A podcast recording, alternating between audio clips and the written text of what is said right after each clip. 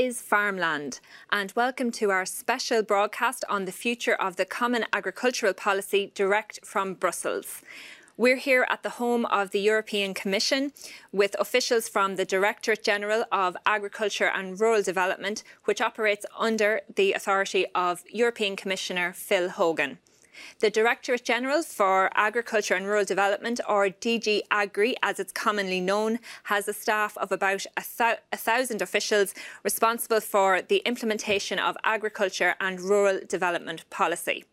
It's made up of 11 directorates with all aspects of the CAP, covered, including farm support, market measures, rural development policy, quality policy, financial and legal matters, analysis and evaluation, as well as international relations relating to agriculture.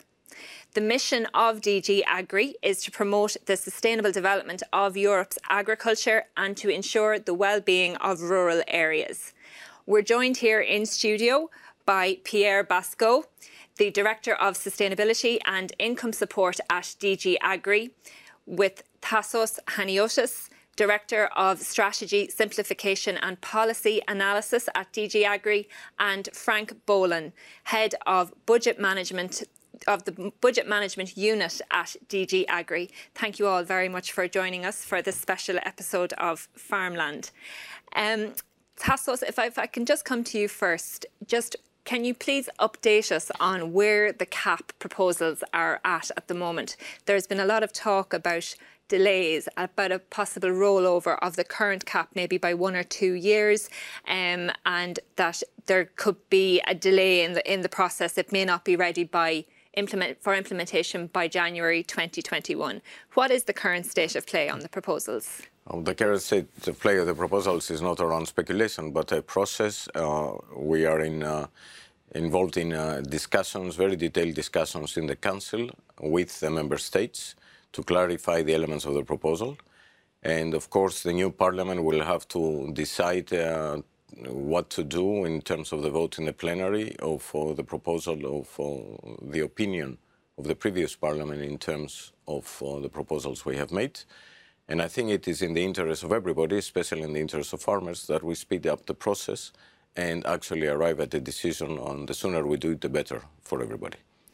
Okay. Well, just to, to move on to the proposals itself, um, Frank, Ireland's key priority is to ensure an adequate budget for the CAP um, and for the, the agri-food sector, particularly now we have so much uncertainty around Brexit and in the context of dealing with, with climate change. Um, so proposed is a 5% cut to the CAP budget. Obviously, that's a major threat for farming in Ireland. How likely is it that that 5% cut will be enacted, or could it potentially be higher than that? I think we have to look at the context in which the proposal had to be made. And I think that the, the, the, challenges are very well known. You mentioned already Brexit. It's an undeniable issue that had to be taken into account. And the Commission also had to uh, foresee sufficient funding for a whole range of other policies and areas for which money will be needed in the future. I'm talking about research, I'm talking about um, cohesion or support, for instance, for the Erasmus program, a whole range of other political priorities and policies for which funding had to be needed. So a very challenging context.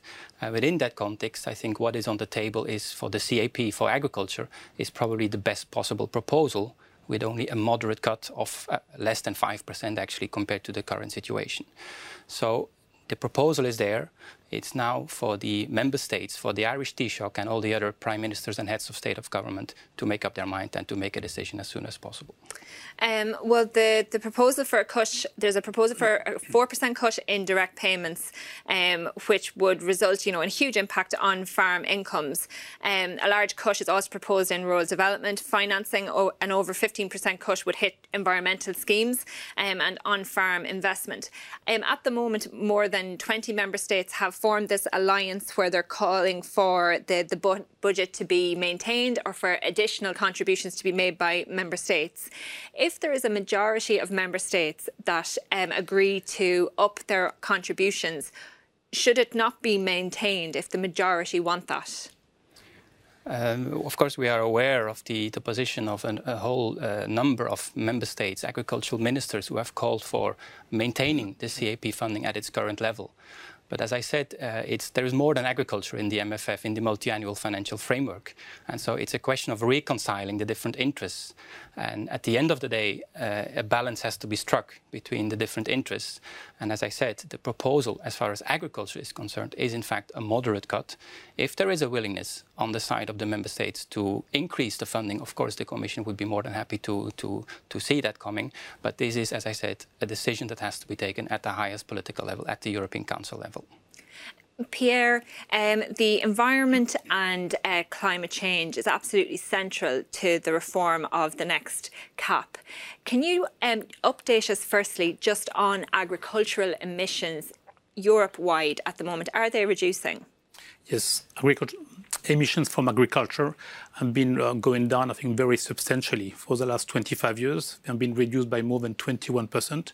So this is something extremely positive for the contribution of agriculture to the fight against climate change. However, I think we have to be um, we have to be honest. I think this this declining trend has been slowing down quite substantially over the last few years, which means that we need to step up our efforts to fight against I think, climate change and to reduce the level of emission from the farm sector. But there also we have to acknowledge that agriculture has a limited mitigation potential, which is inherent, which is intrinsic, I think, to the biological process of agriculture, in particular in the livestock sector. So we will have to see in the future, and member states will have a major effort to make in the future to balance basically the reduction of emission from the farm sector, the sequestration of CO2 of carbon in the soil, and also to contribute to the decarbonization of European society by providing biomass.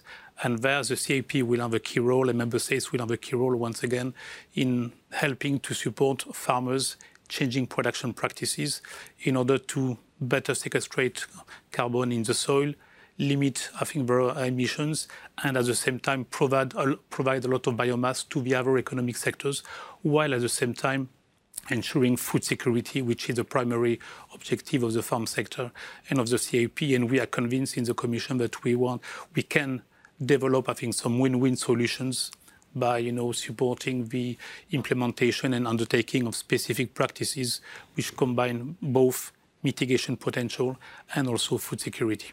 When it comes to the global debate and discussion about agricultural emissions, um, certainly speaking from an Irish perspective, agriculture is often targeted um, as the main culprit. Um, do you think, obviously, farmers are doing the best they can to reduce emissions and they are taking on board, they are listening, they're acknowledging, and there's plans coming out all the time and, and they're, they're making some, some gains. Do you think agriculture in general terms is unevenly targeted when it comes to uh, getting down the carbon footprint Europe wide and globally? It is clear that agriculture only represents around 10 11% of the total greenhouse gas emission in the EU but I think this is rather uneven across countries. And you were talking about Ireland. In Ireland, I think this figure is at 31%, so very high, I think, as compared to other member states. But in any case, all economic sectors have to contribute and to make an effort in order to address, I think, the issue of global warming and in their effort, I think, to limit the emission of greenhouse gas emission. But there again, I think we need to uh, be aware that the climate legislation is rather flexible and leave a lot of possibilities to the member states in order to design and put in place, I think, in the most appropriate and cost-effective way, the mitigation, I think, strategy. And in this sense, we have what we call the effort sharing regulation that basically set, I think, the target for 2020, uh, 2020 and 2030. And in this framework, agriculture, like other non-ETS sectors like building, transport, waste and uh, uh, household. Agriculture is part, I think, of a bundle of sectors and it to be for the member states to see what is the best mitigation strategy to put in place in order to be, you know, the most effective and the most efficient. But it is clear that what matters for, for us is that all economic sectors contribute to the reduction of emission, which is absolutely fundamental in our fight against global warming. So, Pierre, how would you describe Ireland's performance on tackling greenhouse gas emissions at the moment? I talked about a figure of 21% reduction in greenhouse gas emission from the farm sector. In Ireland, this figure is much more modest since we uh, we have registered a minus 1, so a very slight decline in the uh, greenhouse gas emissions, I think, from the farm sector in Ireland. So a very modest performance. At the same time, if we look at the development in production level over the last 25 years, in particular in the livestock sector, which are the most important sectors with dairy in Ireland, we have seen a very significant increase in the emission efficiency of the sector. We have seen also a lot of efforts, I think, from the Irish government in putting in place and promoting, I think, efforts, I think, from the farm sector to reduce emission. So this effort has been very modest, but I think the, the production increase that we have seen over the last few years, I think, has really played against, I think, have contained, I think, this reduction, um, this emission reduction potential in Ireland. So overall, we will have to look, we will have to look at the total level of emission yeah, the performance of Ireland is very modest. And it's a huge talking point at the moment. And I know I have a, I have a lot of questions for you on um, Ireland's record. Um, obviously for 2020 we have to get our emissions down by 20% on the 2005 levels uh, there is a lot of talk a lot of pressure that we're going to miss those targets it's, it's fairly well accepted at, this point what kind of penalties um, could ireland be looking at if they miss the targets in 2020 not alone 2030 down the line? Hmm. Yeah, there also, I think there's a lot in the climate legislation, a lot of flexibility which is left, I think, to member states in order to accommodate, I think, the member states who have difficulty in fulfilling, I think, their commitment by 2020, but also by 2020, by 2030. One possibility for Ireland would be to buy, I think, some kind of allowances, I think, from other member states who have more easily complied with a commitment, because at the end of the day, it is also at EU level that we will have to reach, I think, the, uh, level of commitment that we have set um, in the context of the climate legislation.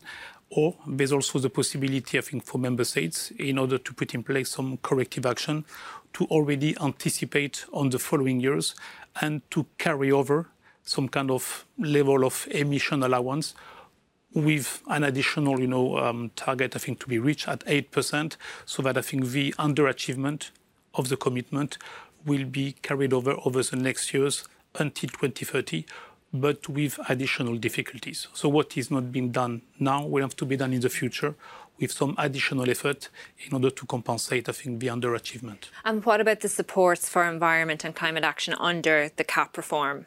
What supports will be available?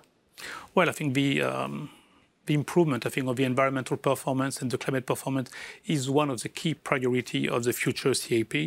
There will be a significant budgetary level of support for, uh, for this, but also there will be um, a radical change also in the level of effectiveness of the instruments that will be put uh, at the availability of farmers in order to improve, I think, their impact on our on environment, address, I think, the issue of climate adaptation, and also to optimize, I think, the uh, climate mitigation potential.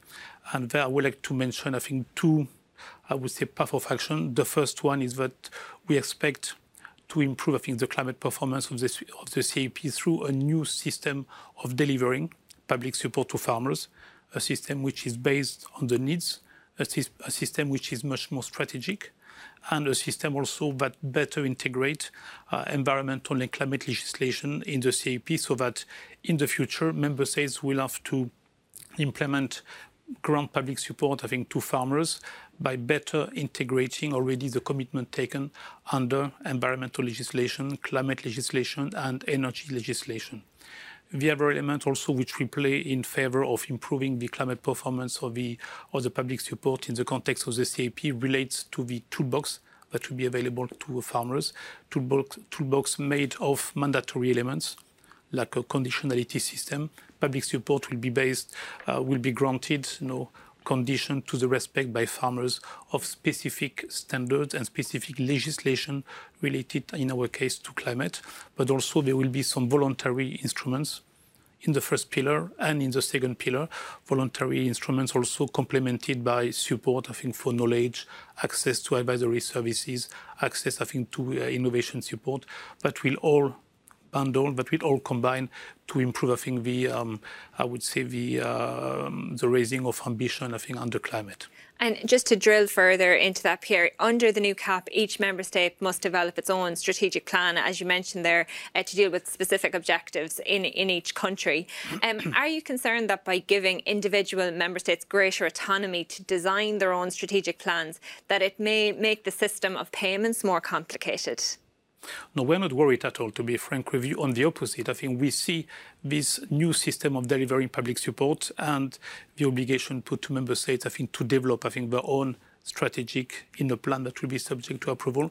We see that as a way to improve the performance of public support and being responsible, I think, for the introduction of greening and implementation of greening, I can tell you that this is extremely important, I think, to improve, I think, the way um, policy instruments do help on the environmental and, uh, and climate objectives, but also it will be a way also to, um, in another way, to simplify the policy, um, the policy framework. This has been one of the fiercest criticism brought, I think, to the policy framework, that it was way too complex for public administration, but first and foremost, I think, for farmers. So in the future, we see three really three strands of uh, simplification for farmers. The first one is that in the future strategic plan, there will be much less details and requirements set at EU level so that member states will have the possibility to simplify, I think, the design of the policy measures uh, in order to allocate, I think, public support to farmers. There will be also in the CAP there is also in the CAP proposal uh, the promotion of you know, new technologies using satellite information, using, using uh, geotag pictures, etc., in order to make the whole system of administration and control of public support much more, sim uh, much more simple and much less burdensome for, um, for farmers. And also, in our view, through the strategic plan, we will have a public support, a policy framework that will be much better fitted and much more appropriate to the needs of farmers, to the agronomic practices we know which are in place, and to the socio-economic and environmental uh, um, environmental envir um, context, I think, in which I think farmers, I think, do uh, do operate. So, in our view, this public support will be much more, and the requirement put to farmers will be much more acceptable than it is right now. Um, just on the new system of eco schemes, uh, which will be coming in under the new cap, um, they're going to be funded from national direct payment allocations. Um, they'll be mandatory for member states but voluntary for farmers. Uh, when it comes to how farmers should be rewarded for taking on those schemes, you know, what should farmers expect? Well, basically, this will be, I think, the system of rewarding of um, um, supporting financially farmers, I think, to undertake and to enter into this eco scheme commitment. This will be left to the member states who will have two choices. Either they can use some incentive decoupled top up to the basic payment. And this, in our view, represent, I think, you know, a, a very important way and stimulating, incentivizing, you know, way of uh, supporting farmers to enter into, you know, practices which are more beneficial for environment and climate, or there will be member states will be able to use a, compensatory you know, uh, system based on cost incurred and income foregone as it currently exists in the second pillar for agri-environment. And we do believe that this, with this, possibility, this double possibility for, for member states to grant public support to farmers, we do believe that the eco scheme could be really a game changer I think, you know, in the, uh, in the improvement, in enhancing, I think, the uh, environmental and climate ambition for the, for the CAP. And there's enough in that to encourage farmers to take on those schemes, to take to take responsibility in that area. Yeah. Well, this will be, I think, for the member states to decide what type of scheme they want to design on the basis of the needs identified in relation, for instance, to soil uh, quality, in relation, for instance, to biodiversity. Um, so member states will decide to what extent I think they want to support financially ch some changes in, uh, in practices, agricultural practices, some changes in production system, organic farming, conservation agriculture. Um, so this will be for the member states to decide, again, on the basis of the needs, what they want to support under the eco scheme in the first pillar, and what kind of financial incentive they need to propose in order to make these schemes sufficiently attractive and to have, you know, really a massive scale effect in agriculture. Because the big difficulty we have now with these environmental schemes is that the take-up of these schemes is rather limited around 20 to 25 percent of the agricultural area in the EU. What we want to have a much more massive effect, I think, of these uh, policy instruments in order to really uh, make a leap forward in improving the environmental and climate performance of the CAP. Um, Pierre, under the reform for proposals under Pillar 1, direct payments will be reduced um, at 60,000 and capped capped at 60,000 and payments will be uh, degressive payments up to uh, up to 100,000 and that's about ensuring a fairer distribution of payments. Um, however, in Ireland in particular, commentators claim that these proposals are, are somewhat undermining or misleading in areas uh, because it discounts some of the smaller print um, of the Commission's proposals, such as the full deduction of on-farm labour costs. Um, do you accept that? Do you accept that there there are loopholes perhaps in the Commission's proposals that still work in favour of, of those in receipt of, of huge farm subsidies? I think in this matter, I think we, we need to go back, I think, to the fundamentals. What do we want to achieve? What we want to do with the proposal for a system of reduction of payment and capping is first, I think, to make, I think, the distribution of public support much more fair, more equitable, and also much more effective. And we have heard, I think, you know, uh, earlier in this interview that the budgetary context risks being much more restrictive than what is uh, what is exists, I think, currently. So we need to have a distribution of support which is much more effective, and we need also to address, uh, I would say, the public discomfort and the uh, the public criticism that we have on the granting of our support of our support, which is concentrated in a limited number of large or very large farms in the EU. This 80-20 debate, 80% of the payment goes, I think, to 20% of the beneficiary. So we need to act to have a more effective distribution, a more equitable distribution of, uh, of public support. We have for this proposed, I think, a, a, system of reduction of payment and of capping, but at the same time, we do not want to penalize large farms, which create a lot of employment in rural areas, so that we have introduced this, this obligation to deduct the cost of labor, I think, on the on the farms for the beneficiaries. But let's be honest, I think there's, um, I would say, some kind of you know political reluctance from some countries to accept, I think, this uh, this proposal. But in this manner, I will, I will, uh, in this matter, I will mention just two elements. The first one is that, as compared to the current situation, we have set a level of threshold which is much lower than what currently exists. Currently, we are at 150,000 this is the minimum threshold from which we start reducing the level of payment.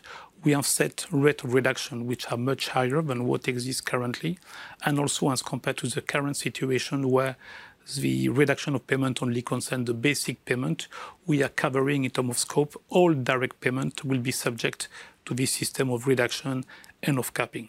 And we shouldn't forget also one thing that if there is an uneven distribution of public support in the EU, towards, I think, a limited number of farmers, is that this is directly linked to the fact that land, the distribution of land in the EU, is also very uh, unevenly distributed.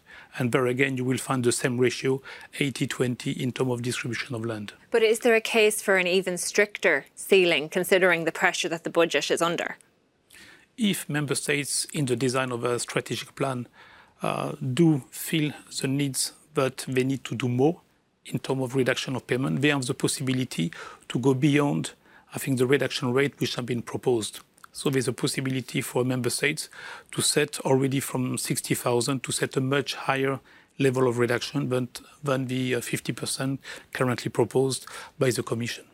Recently, Pierre, the, the EU Parliament, um, the EU Parliament's Agriculture Committee voted in favour of um, 100% convergence of payments mm-hmm. under the CAP uh, post 2020. Um, Commissioner Hogan's proposals limited convergence at 75% of the national average. Obviously, these are, are, are legislative proposals. Um, we still have a long way to go with them. But how likely is it that 100% convergence will be implemented?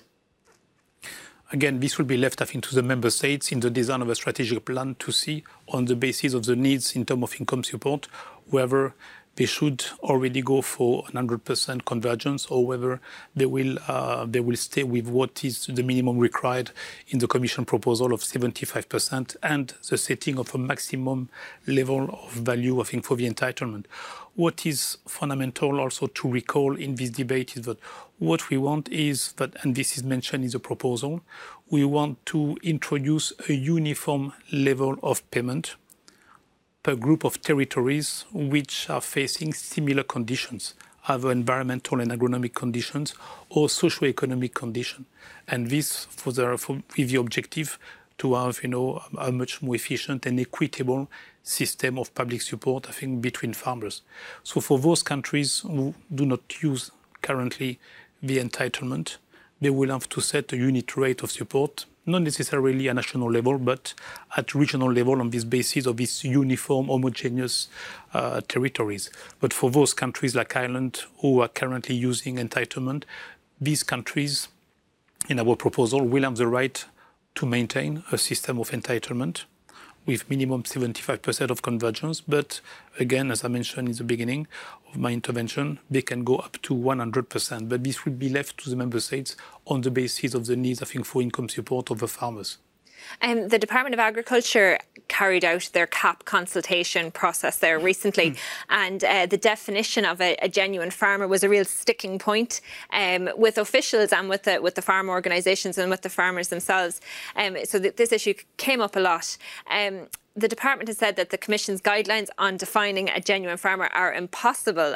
That that's been um, on the record. Um, just from the viewpoint of running a practical payment system, uh, do you accept that it's incredibly difficult for member states to land at a definition that is acceptable to all, um, a definition of a genuine farmer? I will answer straight. I think to you, I think it's not impossible first, and it's much it's much better done at national level than at EU level, as we have currently with the active farmer clause. But there again, I think we should go back to basics. Why do we want to limit the granting of public support under direct payment to genuine farmer? Again, I think this goes back, I think, to the budgetary context. It is important in the restrictive budgetary context to channel public support to the real farmers, what we call, I think, genuine farmers. And this is why, with the uh, proposal, we want to exclude from the benefit of public support those beneficiaries who have a very limited, if not insignificant, link to agriculture, to the activity of agriculture, or who do not have as main, I would say, uh, operation, main activity, the activity uh, of farming. For this, we are proposing to, we have set a principle, so to limit the granting of support to genuine farmer, but we have proposed on the basis of our experience now with the current you know, active farmer clause and on the basis of the fact that member states know much better the structure and the diversity of the farming sector than us in Brussels in a, in a very nice building. So we have proposed that member states, this will be member states who will have to design and define precisely what is a genuine farmer, what will be the criteria to put in place in order to define this uh, genuine farmer. We have proposed in the legislation uh, some criteria linked to the um, kind of income test. Income test, I think the percentage of income in terms of percentage of time spent on the farm, um, the very purpose, I think, of a company, of a corporation, the uh, listing, I think, of registers, etc. We have proposed, I think, some example, but at the end of the day, this will be the member states who know much better the situation on the ground to define precisely, precisely I think, this concept of genuine farmer. And we would find it very surprising that member states wish to continue granting, I think, public support to beneficiaries who have nothing to do uh, with the farm sector. Um, Pierre, the farmers in Ireland are also very concerned about reference years. Um, as it's under the reform of the next cap, can farmers ex expect that the reference years, so the 2000, 2001, 2002, that um, they will be changed or modernised in any way to, to reflect more current production levels? the reference year that will be used if Ireland decides to keep a system of entitlement. They will have to define the value of his entitlement, and the value of his entitlement will start uh, will start will be defined with a reference to the value of the entitlement in 2020 but the value of his entitlement in 2020 was linked to the value of entitlement in 2014, which itself was linked to uh, the level of production and the type of production in the period, I think, 2000, 2002. So there will remain a link between what farmers are receiving currently in terms of value of entitlement and the future value of entitlement should Ireland wish to maintain, I think, such a system. So the reference here, if I may call it like this, will be the value of entitlement in 2020, so at the end of this current period. So still linked to historic production levels. Yes. Um, Tassos, um, there is a huge focus on the next CAP as well uh, when it comes to digitisation and and technology and the role that that's going to play in the future of farming in Europe. Um, can you can you tell us more about that, about the role of research and innovation and new technologies um, in the future CAP? Uh, yes, I can tell you on two things. First of all, already Frank mentioned the focus of the next uh, budget on more research, and part of it is a doubling of money for research related not only to agriculture but the food uh, chain system. And second, uh, it comes very evident from all the challenges that Pierre mentioned be uh, before about uh, climate change and the environment that we need knowledge, and knowledge that has to be new and much more targeted to addressing this new type of challenges we'll have to face. It takes some time to generate this knowledge. Sometimes knowledge is already present in the form of innovation, in the form of best practices that farmers want. So what is extremely important for the future of uh, the CAP is that we produce new knowledge to address this new type of challenge we're going to face. We find better ways of exchanging the knowledge that we already have obtained both with previous research projects, but also with best uh, practices and innovation, and use the digitalization era and the fact that we have better ways of sharing this information in a manner that bridges the gaps that exist between those that have this knowledge in hand and those that don't have it as of yet. Uh, Tassos, you mentioned the, the digital era there and um, the the possibilities that are available out there to farmers to to really uh, expand in that area and to advance. But broadband is remains a big issue um, in a lot of member states, particularly in Ireland. It's a it's a it's a battle um, at home at the moment on on broadband.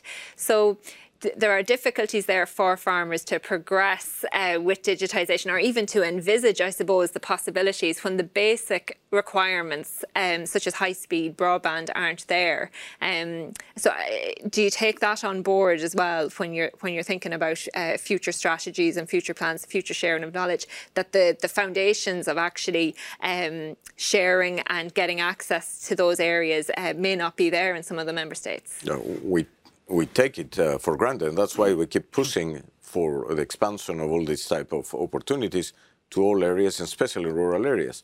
But the issue that you raise is not an agricultural issue, because in rural areas you have schools, you have hospitals, you have uh, tourism uh, and other type of services that also require the access to these technologies. You have the banking sector, so it's not just the agricultural sector that requires broadband. It's just an overall need to bridge the gap between the urban and the rural areas. And one way to do it is by providing them the same opportunities that people living in the cities have, and broadband comes clearly on top. And obviously, adopting new technologies is a costly task as well. Um, how will the new CAP support farmers to implement further technologies on farm? There is a, a set of uh, incentives and payments that exist both uh, in the, uh, more targeted uh, second pillar type of measures, but indirectly also the eco schemes that were mentioned by Pierre could do that. But what is extremely important is to ask ourselves, uh, do we need or do we not, or can do we need to move fast into this new uh, type of technologies, or can we wait? And again, this is a type of question that everybody has to ask uh, themselves, especially in the farming sector. Um, the same type of questions were asked when uh, computers were first introduced or when smartphones were first introduced. The sooner farmers move into the application of new technologies, the best is going to be for their overall performance. But of course, a crucial element there is the presence and the functioning of farm advisory systems. And I think Ireland is one of the best examples we have in the European Union about a functioning farm advisory system. And what about the impact of digitisation on farm profitability? Where do you see the the advantages there? Is it, I presume, advantages um, in terms what, of impact? What it's generally termed as farming 4.0, this new type of the application of the digital economy to farming, has a very important difference with the previous stage of techno- technological revolution in agriculture. In the so-called green revolution, what you had is a very significant increase in the economic efficiency of farming at the expense of the environment.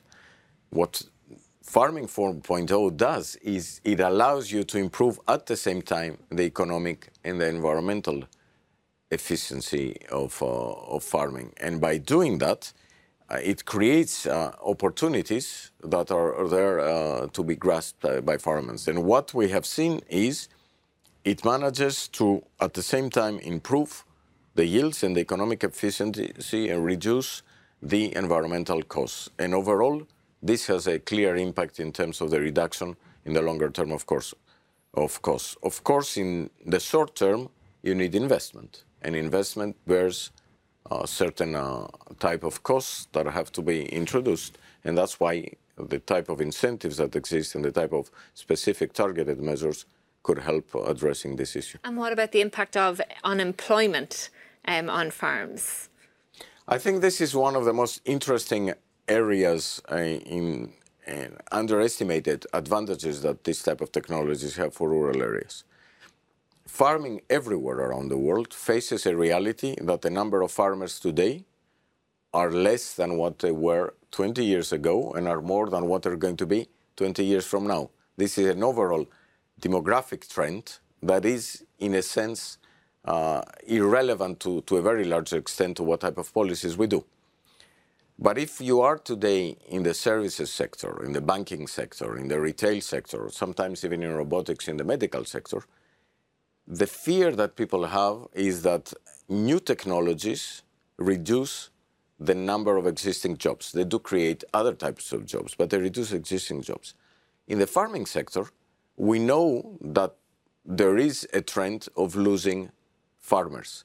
But that doesn't necessarily mean that there is a trend of losing employment in rural areas, because these new technologies and the type of challenges we have to address require more jobs that are more knowledge based, that are much more linked to the type of challenges that the younger generation will have to address, and also provide more net growth of jobs in rural areas. And it's very interesting to see in that respect the results of a recent study that was done for us by the World Bank, which indicates the very significant importance of the presence of the common agricultural policy in all areas of the European community and its positive impact on jobs growth and poverty reduction.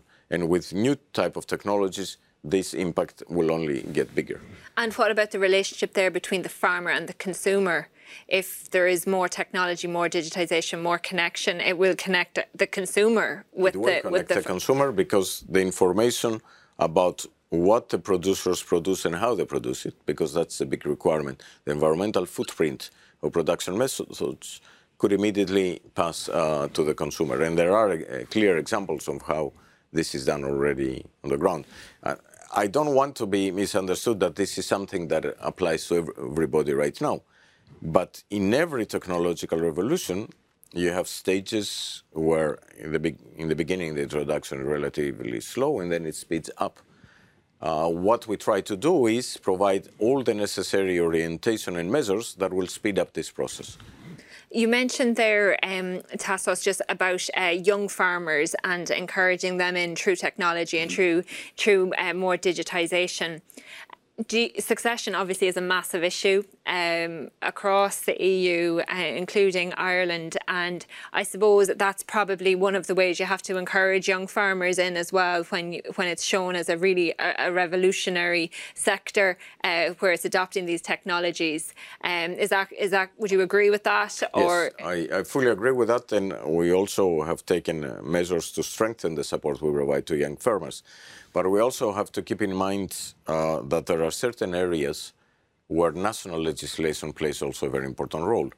The pension schemes we have are very different in different member states. Taxation schemes are very different. Land markets and the legislation on land markets is very different, and the inheritance and the passage of uh, the farm from one generation to the other is very different in different member states. So it's not only what we do at the level of the European Union that matters, but also what member states are doing at their own level. And I think also there Ireland uh, has positive examples to give about how it tries to address the two main bottlenecks that young farmers face, which is access to land and access to credit. Mm -hmm. So the next cap will be a good cap for young farmers? It will be a much better cap for uh, young farmers than the, the, present one, but they also have to put their effort and do something of their own. It's, the policy sets the overall framework, but if people don't grasp the opportunities and minimize the risks and the costs that are going to be there, then obviously some of these opportunities are not going to be exploited. Uh, just finally, uh, Tassos, on the, the opportunities with technology, what sectors could benefit most, do you think, uh, from bringing in more technology and more digitization? Uh, you, you mentioned maybe initially some areas will benefit faster or more easily.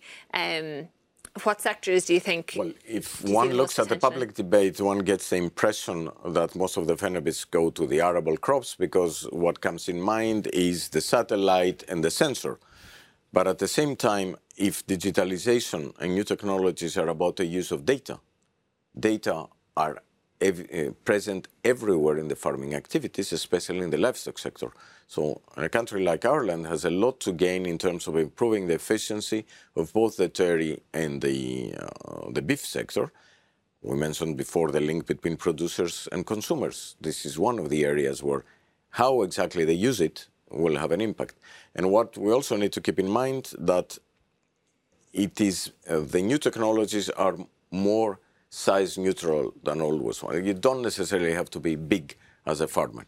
What is extremely important is to find ways of cooperating and sharing the information and the knowledge. That would be crucial. And finally, just one more question. Um, I suppose if we're looking down the line towards the back end of the year, it is a possibility that there could be a new commissioner for agriculture and rural development. Um, obviously, from an Irish perspective, we hope that isn't the case. But um, if there is um, a new commissioner brought in, um, how could that impact on the current uh, proposals that are on the table? Well, you're talking to civil servants, and our job is to analyze the current situation and present it to uh, the new commissioner. And the real question is, are any of the challenges that we discussed and we're facing right now going to change or not? From what we see right now, they're all going to be, remain uh, the same. Okay, we'll leave it there. Um, thank you all very much for joining us. Uh, we're out of time and um, we appreciate that you all took the time to be here with us at the European Commission. Um, and I'm sure we'll be back again for an update at, at some stage. Um, so thank you also for watching at home. If you have any questions or comments, reach out to us on any of our, uh, on any of our platforms. Uh, we'll be back in Dublin in studio next week. We'll see you then.